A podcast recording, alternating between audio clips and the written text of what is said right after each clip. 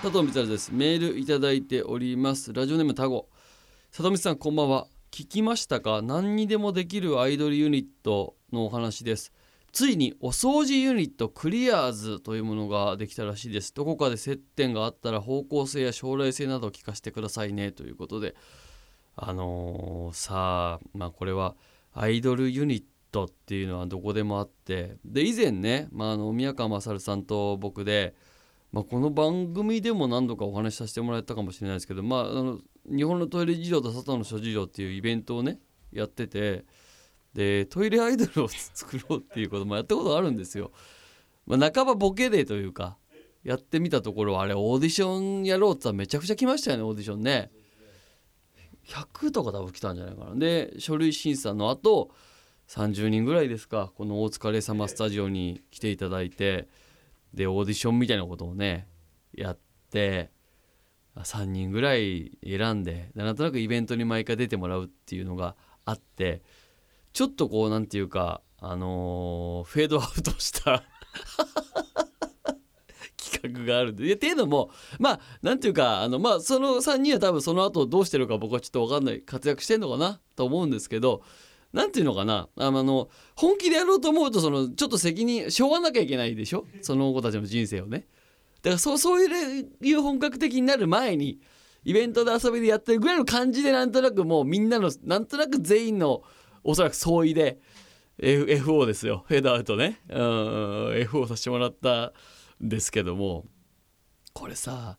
思うんだけどさいやめちゃくちゃあるんだよねアイドルユニットとかって。でだって本当にたかだかトイレアイドルですよ。で佐藤光晴ですよたかだか。ぐらいの名前であれだけの応が来るっていうのはもうこれは1億総アイドル社会なんですよもう。1億総出演者時代が僕は来てると思ってて。それはツイッターしかりインスタしかりフェイスブックしかりそうなんですけど世の中の人がもう全員見てほしい側なんだと思うんですよ。自分を出演者だタレントだあの出たい側なんです本来はもう見てほしいんですよ。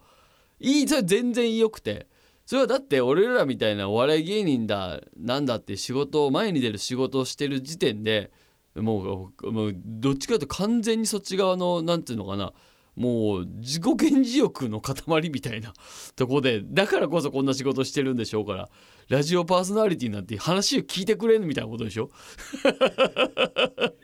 話したいんだから。最たるもんでしょうけども。でねでや僕らがお笑いを始めた頃、まあ、2001年ぐらいっていうと、まあ、今のお笑い芸人の数と比べたらもう半分もっと言ったら3分の1ぐらいだったんじゃないかなっていうぐらいの感じの体感で要は何ていうか、まあ、特にお笑い芸人なんていうのはやろうっていうこと自体が良くないことというかまあ不良というかまっとうな人生じゃないっていうことの選択肢としてまあいろいろ蔑まる、まあ、地元の人やら、まあ、地元の人はまあ応援してくれる人もいたか親とか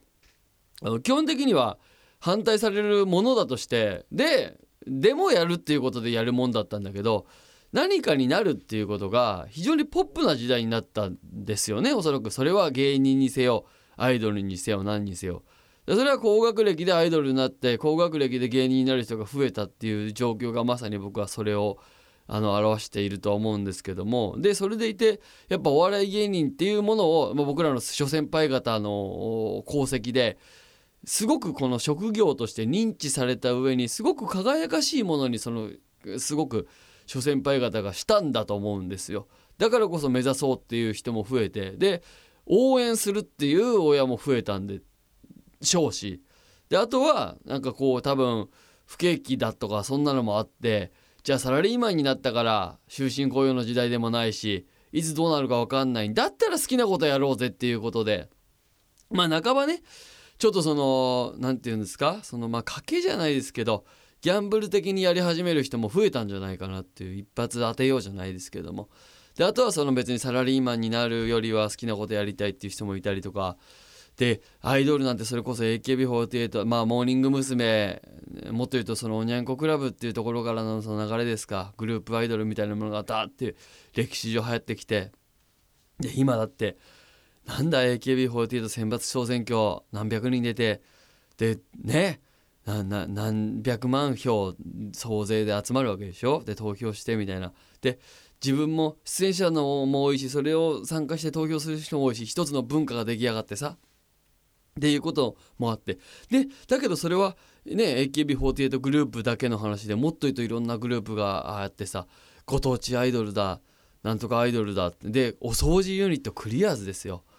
で本来はその子お掃除ユニットクリアーズだってお掃除ユニットクリアーズになりたいと思ってやったわけじゃないと思うんですよ。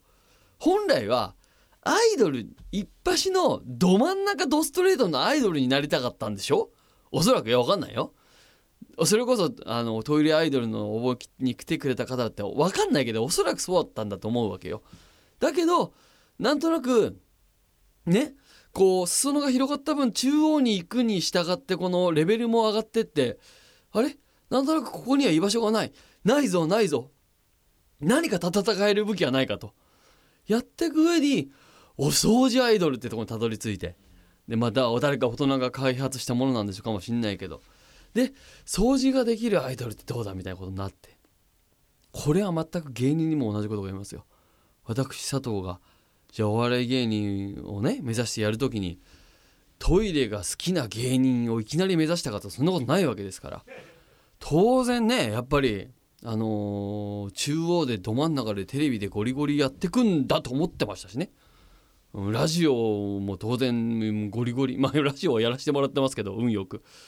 テレビもラジオもガンガンやってくんだっていうところでやっててどうやらその違うぞっていう。これには合う合わないみたいなところでたどり着いてでトイレと出会ってトイレをこうやることで自分の居場所を見つけみたいな。でトイレ芸人みたいなことになったりして。でね片やアイドルもお掃除ユニットクリアーズみたいなことがあったりして。でぐらいこのだからやる側が増えてるわけですよね。それでいてこうだから同時に見る側が減ってるっていうことだから。このねこの何て言うんですかこの需要が少ないのにこの供給方っていうんですか？多くなっちゃってるっていう現状はどこの世界でもねバンドだってそうでしょう。ダンサーさんだって多分そうでしょう。時代になってきてるんでしょうね。うん。だからこそじゃないですけど今はもうあのカウンターで言うとやっぱり公務員になるっていう人生がね 一番僕はカウンターなんじゃないかなっていうふうに思ってますけど。いやお堅い時代こそここねあの何かこういった表現する仕事がねカウンターカルチャーになると思うんですけど今はもうこっちがどっちかっていうとね多くなっちゃってすらする感じもするし、まあ、珍しくない感じになっちゃってるような気もするのでね。お掃除ユニットクリアーズねちょっと共演する機会あったら話をぜひ聞いてみたいなと思いますけどね。どんな人たちがやってるのか。楽しみですね。えー、何人組なんだろうな。ちょっと、あのー、今度どっかでお会いすることがまああるかもしんないね。やっぱりそうやってなんかコラボすることもあるかもしんないな。でもまあ一芸じゃないですけどやっぱり何かに詳しいとか得意なのはどうしても引きになりますからね。何にも知らない人よりは詳しい人の方がねお仕事になるっていうのは当然そういうことでしょうから。まあ方向性ね。聞いてみましょう。そうですね。さあということで、えー、番組に参りましょう。佐藤美沙連休ゲッス。